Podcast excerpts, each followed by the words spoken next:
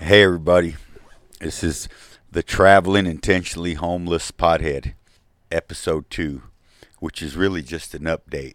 So, I did take the shortcut when I left Carter Lake, Iowa. I went through Nebraska, cut down to Kansas to try to save a few miles and a few gallons. Well, that was a mistake. I ran out of gas three times on Myrtle. She wasn't happy about it either. There are no gas stations down there in uh, cornfields, Kansas. It just ain't.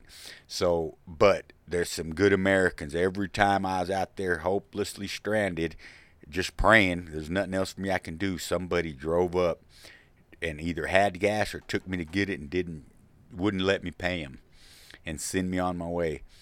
And one time they filled me up and I took off and ran out again. There was nothing out there.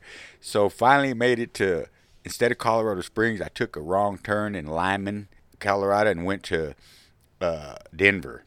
So I spent the night in Denver at the Denver Coliseum. They made it into a huge homeless shelter.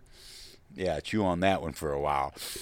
And I got up the next morning and took off to Colorado Springs. Let me tell you something. I guess a lot of people came to Colorado when weed got legal because the streets are full of homeless people and people like me that just need a place to stay for two, three weeks until I get a fat paycheck and get my own place. Well, they're stuck out. I could not find no place to stay, only one, and it was so dirty. There was no way I was gonna go in there and lay down. So I took off again drove for two and a half, three more hours. Oh yeah, I put a thousand miles on Myrtle in these past few days. Okay, so I came back to my old stomping grounds, Cheyenne, Wyoming.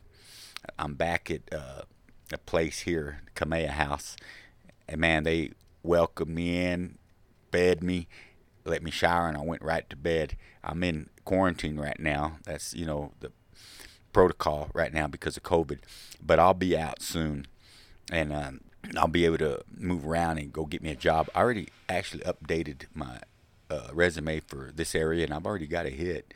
And I got a job offer back in Carter Lake, Iowa, too. And that was a good one. Anyway, but uh, I, I, got a new buddy here, and when he's ready, we're going to talk. But he's in quarantine with me. But uh, I'm just traveling and meeting people.